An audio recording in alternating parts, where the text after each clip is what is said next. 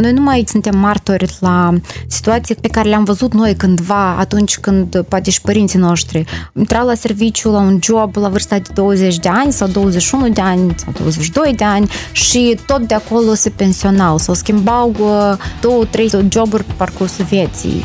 La noi viața are loc într-un ritm mult mai alert. Noi suntem mult mai alerți. Noi nu suntem alfabetizați digital nativ, dar oricum suntem foarte conectați cu toate gadgeturile pe care le avem și vrând, vrând, suntem într-o continuă mișcare.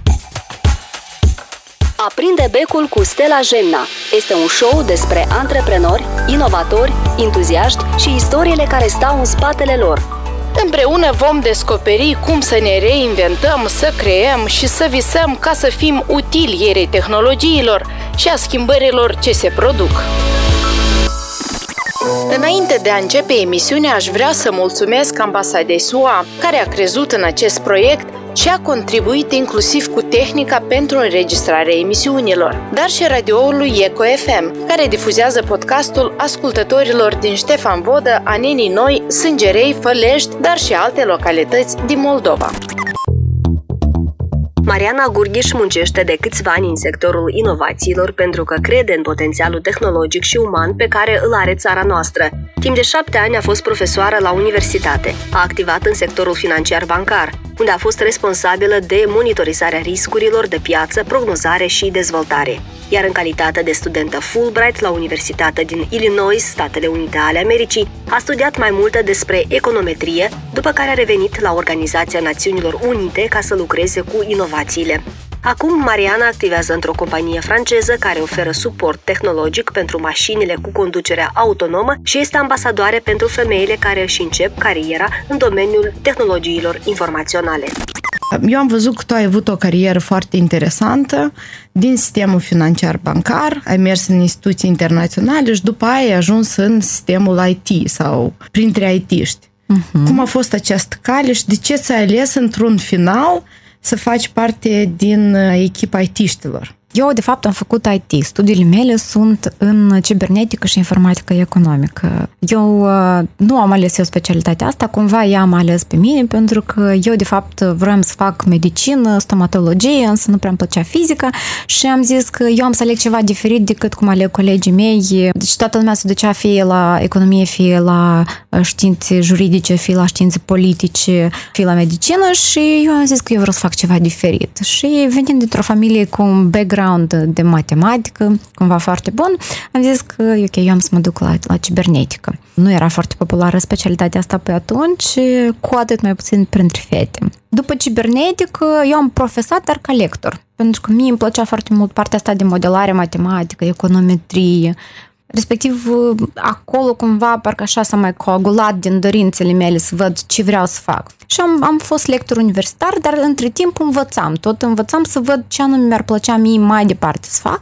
Aplicasem pentru o poziție vacantă la Banca Națională și de acolo deja am început să înțeleg, am evident trecut și am început să înțeleg și să aplic tot ceea ce eu predam studenților mei în teorie și despre ce citeam și despre la ce făceam cercetări, cum asta se aplică în practică, cum se prognozează inflația, cum se aplică modelele econometrice la nivel macroeconomic. În IT am trecut, cred că, lent așa, pentru că până la IT am făcut și am fost și în sectorul de dezvoltare în UNDP uh, Moldova, de ce? Pentru că experiența din Statele Unite, după un an în Statele Unite cu o bursă, m-a marcat pe mine și m-a făcut așa să vreau cumva să dau ceva înapoi comunității. Cumva te faci asta un pic mai, mai deschis, vrei să mai încerci altceva, și ziceam că dacă nu încerc acum, când o să-mi pot permite să încerc? Nu o să-mi permit la 55 sau la 60 de ani. Respectiv am zis că ok, hai să încerc acum. Am aplicat, am trecut, am început să lucrez într-un domeniu extrem de interesant și diferit de ceea ce făcusem până la asta, care, din care am învățat tare, tare mult, dar care avea foarte mult tangență cu soluții tehnice dezvoltate.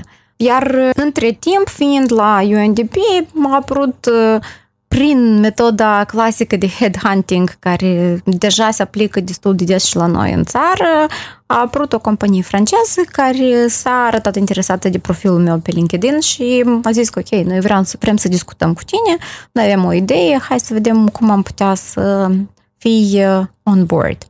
Și am acceptat o oarecare provocare în cazul ăsta, pentru că însemna să revin într-un domeniu în care eu nu am profesat atât de mult, dar în același timp să-mi asum anumite, anumite riscuri, pentru că atunci când tu activezi în IT într-o companie abia fondată, totdeauna pot să întâmple suficiente dificultăți, mai ales la început de drum.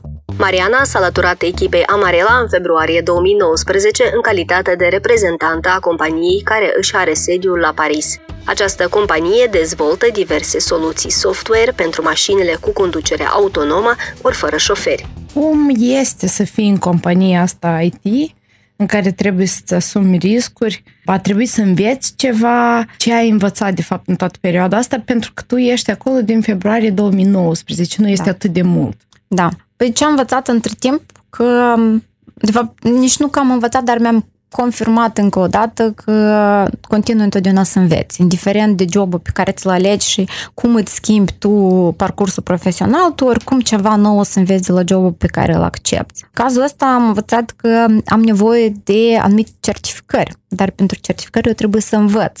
Respectiv, am început undeva să pun pe uh, rafturi la mine în cap lucrurile pe care eu le făceam până la asta, uh, dar le făceam intuitiv genul, nu știu, acum este foarte în vogă să fii Scrum Master sau să utilizezi anumite tehnici, metodologii noi. Dacă cândva era super popular să faci certificare în project management, acum în domeniul IT, practic totul e pe Scrum și pe Agile. Scrum este o metodologie care permite unei echipe să se auto-organizeze și să facă rapid schimbări în conformitate cu principiile Agile. Cel mai des, această metodologie este folosită în proiectele IT. Scrum Masterul de obicei este acel care gestionează procesul de schimbare a informațiilor, iar în timpul întâlnirilor zilnice, care uneori sunt numite Scrums, Maestro Scrum adresează de obicei membrilor echipei trei întrebări. Ce ai făcut ieri? Ce vei face azi? Există impedimente în calea ta. Respectiv, am devenit foarte interesată de asta și citind am înțeles da, dar de fapt eu asta știu, eu asta am mai făcut din când în când, doar că am făcut componente sau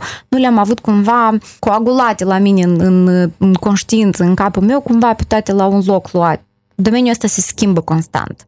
Cerințele clienților se schimbă constant. Tu, astăzi, piața vrea una astăzi și peste câteva luni nu o să mai vrea, poate, ceea ce, la ce lucrezi tu acum și atunci trebuie să știi cum să te schimbi nu să definitivezi din start un plan și un mega produs care poate el o să fie super mega bun, dar trebuie să faci diferența între o idee bună și un produs bun, până și tu poți să ajungi peste un an să dezvolți un super bun produs, dar el să nu mai trebuiască nimănui. Exact, eu cred că tu vorbești de flexibilitate și asta ne-au spus mai mulți invitați în podcasturile anterioare, că flexibilitatea este una din calitățile care cumva definesc nouă generație exact. de IT-ști și nu, nu doar IT-ști, în diferite domenii, în special ce țin de startup-uri, trebuie să fii suficient de flexibil ca să reușești să te schimbi cu tot ce vine nou, dar nou vine în fiecare zi. Noi numai aici suntem martori la situații când pe care le-am văzut noi cândva, atunci când poate și părinții noștri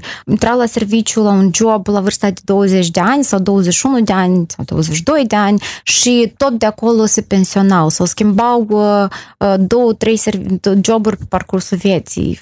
La noi viața are loc într-un ritm mult mai alert. Noi suntem mult mai alerți. Noi suntem, nu suntem uh, alfabetizați digital nativ, dar oricum suntem foarte conectați cu toate gadgeturile pe care le avem și vrând, vrând suntem suntem într-o continuă mișcare. Domeniul... Un fel de multitasking avem non-stop. Domeniul în care ești tu acum este foarte interesant pentru că ține de un domeniu de viitor. Exact. Eu aș vrea să ne spui mai multe despre el. Ce tipuri de software dezvoltați și cum o să arate mașinile fără șofer în viitor? Da, mașinile fără șofer nu mai sunt uh, o noutate. Ele și acum se experimentează cu ele și, în general, tot ce ține de uh, industria producătorilor de autoturisme sau de producători de autoturisme, noi în ultimii uh, 20 de ani nu s-au produs foarte mari schimbări în afară de faptul că a fost introdus uh, mașină electrică sau au fost introduse motoarele hibrid. Și ideea de a face careva uh, sisteme integrate în uh, autoturismele care iese din fabrică atunci când uh, autoturismele cu conducere autonomă a apărut la niște investitori francezi cu care acum suntem în discuții din cerințele de pe piața externă. Piața Republicii Moldova le s-a părut a fi o piață care oferă avantaje, având deja experiența interacțiunii cu piața românească. Dar, până la urmă, la modul practic, care ar fi soluțiile care ar putea fi dezvoltate pentru autoturismele? Uite, de exemplu, ca tu să ai o mașină care conduce autonom, trebuie să îndeplinești anumite cerințe. Mașina asta, în primul și în primul rând, evident că trebuie să iasă din fabrică cu un sistem integrat. Asta e unul. Doi, mașina trebuie să aibă conexiune la internet, înseamnă că locul unde tu o să mergi trebuie să aibă rețea, trebuie să existe conexiune acolo și în afară de asta, pentru că e vorba de conducere autonomă, înseamnă că și celelalte mașini care merg, ele tot trebuie să aibă conexiune la internet. Acum, în funcție de semnalul care se emite, în funcție de cât de bun e acel semnal, este un sistem de comunicare între mașini, da? Adică ele comunică între ele. ele trebuie, mașina trebuie să înțeleagă că fie în fața sa este o altă mașină, să vadă că asta este un obstacol și trebuie să facă stânga sau dreapta sau care ar fi cerințele și plus ar trebui să îndeplinească toate cerințele regulamentului de circulație rutieră. Cam asta ar fi ca idee de bază ca să ne înțeleagă toată lumea. Mai multe detalii nu pot să dau.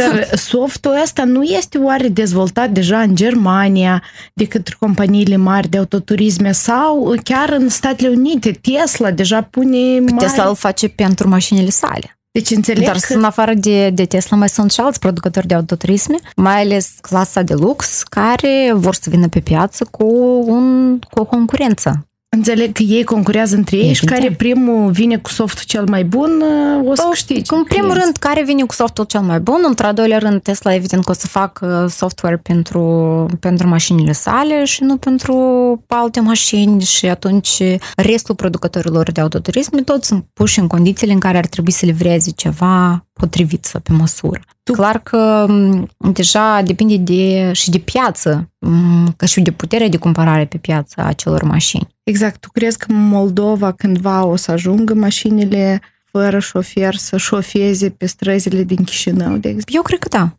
Știi de ce? Tesla avem în Republica Moldova? Trei. Dacă nu greșesc, patru sau chiar cinci. Dar da. ok, avem, avem. Tesla avem. O să avem și mașini cu conducere autonomă. Noi avem o conexiune foarte bună la internet. Cu ce ne putem mândri? Este că la noi în țară. Internetul este suficient de ieftin, și are o putere, puterea semnalului este foarte bună. Este un poligon de testare, dacă cineva ar fi interesat, nu vorbesc neapărat de mașinile conducere autonomă, dar este un poligon de testare a anumitor soluții foarte, foarte bun. Ca și drumuri, poate că infrastructură nu suntem atât de buni și aici urmează să lucreze la capitolul ăsta, dar în general, pentru o țară cu o suprafață atât de mică, Aici poți să testezi anumite soluții și să vezi dacă ele funcționează sau nu. În același timp, foarte puține companii internaționale sunt încă interesate de Moldova. Cum crezi de ce? Volatilitatea. Companiile internaționale întotdeauna uh, se ghidează după stabilitatea pe care au uh, politică care este în țară, în primul și în primul rând, și economică. Tu nu cred că ai vrea să investești într-o țară în care ai vedea că se schimbă guvernele peste noapte sau dacă ai auzit notăți despre un miliard extra din sectorul bancar. Da? Tu înțelegi că atunci când noi vorbim despre o țară care are credibilitate pe mediul extern, asta înseamnă că în țara asta funcționează un sistem uh, juridic bun, uh, echidistant, corect, uh, atunci când nu există așa drumuri ocolitoare pentru anumite chestii și nu neapărat corecte. Cam asta ar fi. Dar nu crezi că chiar universitățile ar trebui să se reorienteze și cumva să învețe mai mulți IT-ști noi, um, noi creștem uh, copii foarte destrași de mâini că să facă ceva. Noi nu încercăm rari ori când încercăm să um, descoperim talente în copii și să-l încurajăm să facă anume ceea ce îi place. Pentru că noi chiar dacă copilul nu are dorință să facă IT, mama cu tata se duce și îl tot uh, bate la cap că tu trebuie să faci IT, că uite, este domeniul în care acum se profesează foarte bine. Eu am văzut că acum sunt un fel de curente în care sunt femei, fete, da. care cumva s-au săturat de domeniul în care funcționează sau lucrează și trec în domeniul IT. Cât de sustenabil este asta? Asta și facem cu fetele de la Tech Women Ambassadors, pentru că suntem 11 ambasadoare IT, femei în IT, care promovăm cumva conceptul femeilor în IT și uh, prezenței acestora uh, cât mai mult în această industrie. Noi încercăm să inspirăm fetele, să organizăm toate diferite sesiuni în care noi să le facem și unde trebuie și o ghidare în carieră și o creștere a capacităților și descoperire de noi concepte pe care ei poate, ele poate nu le-au auzit niciodată. De fapt, IT-ul e un domeniu care acceptă întotdeauna creiere noi. Da? Și dacă tu știi că vrei asta să faci, trebuie un pic de efort să dai din partea ta și atât.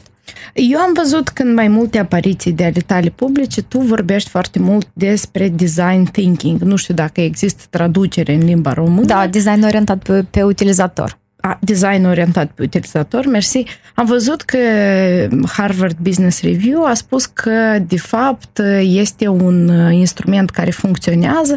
Eu aș vrea să ne spui mai multe de ce acest instrument sau metodologie ar fi interesantă pentru noi să o cunoaștem. E o abordare pe care o utilizezi atunci când vrei să înțelegi ce problemă vrei să rezolvi și care este soluția cea mai potrivită pentru utilizatorul tău. Dacă treci prin parcul Ștefan cel Mare și vezi că sunt undeva, de exact, unde este, unde este partea asta verde, gazon și încă nu știu ce, și este drumul cu pavaj, dar oamenii știu de ce o iau pe scurtătură, pe o cărărușă și deja gazonul ăsta verde este împărțit în două părți. Asta înseamnă că pentru utilizator, pentru oamenii care trec prin parc, acela era drumul care trebuia să fie construit pentru că acea cărare era mai com- îi satisface da? necesitățile sale. Uh-huh. Design thinking în general este un concept bazat pe empatie.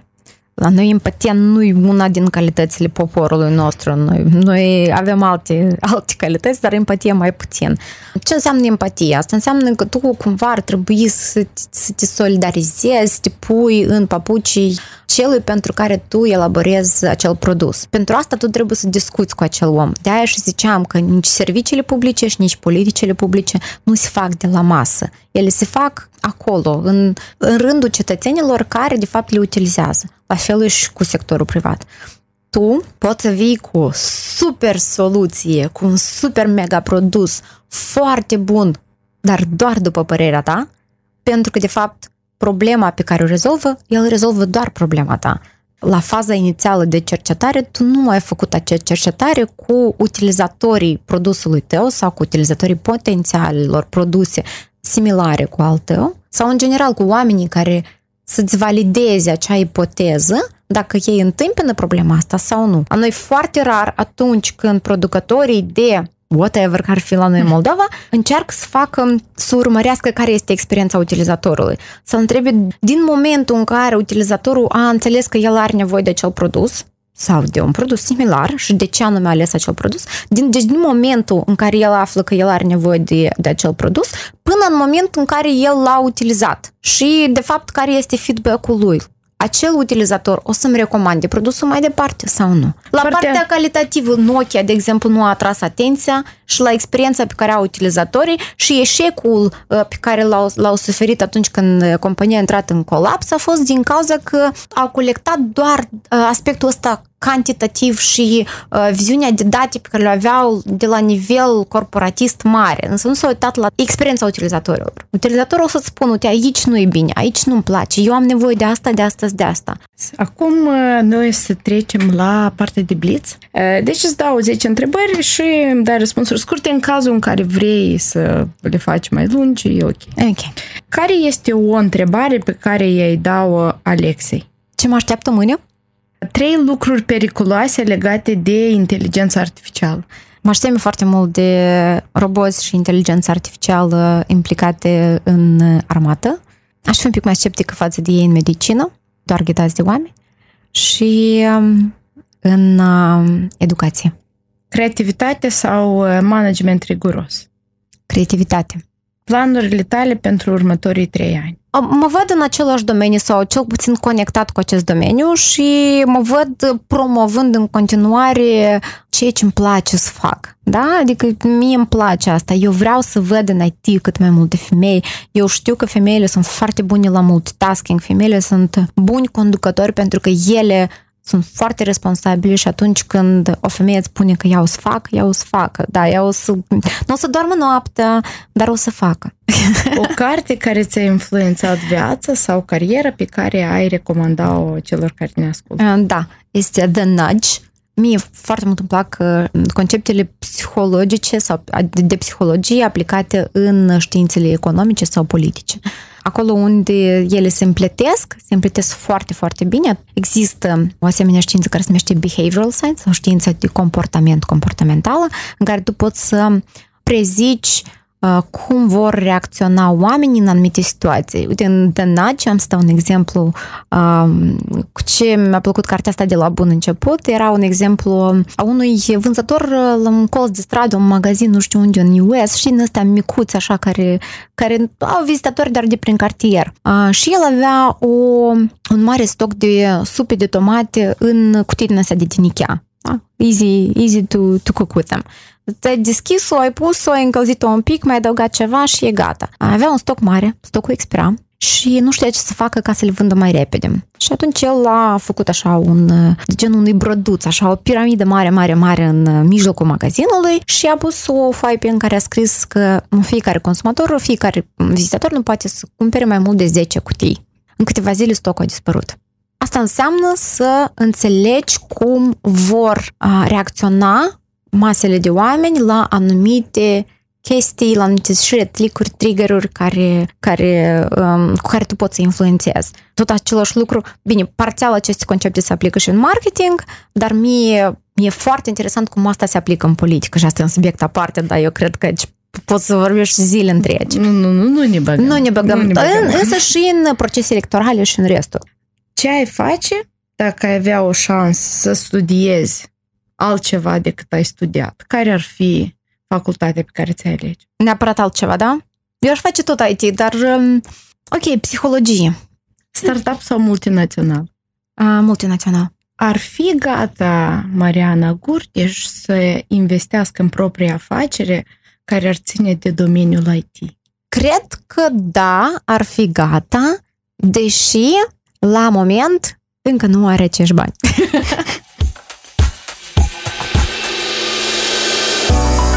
Dacă v-a plăcut acest podcast, vă încurajez să ne dați un like pe pagina de Facebook ori follow la cea de Instagram, aprinde becul cu Stella Gemna. Dacă ați scăpat careva episoade, ne găsiți în aplicațiile voastre mobile, pe Apple Podcasts, Google Play ori SoundCloud, prin căutarea după numele podcastului. Asta o să vă permită să vă abonați, să descărcați și să le derulați și atunci când nu sunteți conectat la internet. Notițele din diverse episoade ale podcastului, dar și înregistrările audio le găsiți pe pagina web aprindebecul.com. Ne auzim într-o săptămână. Pa!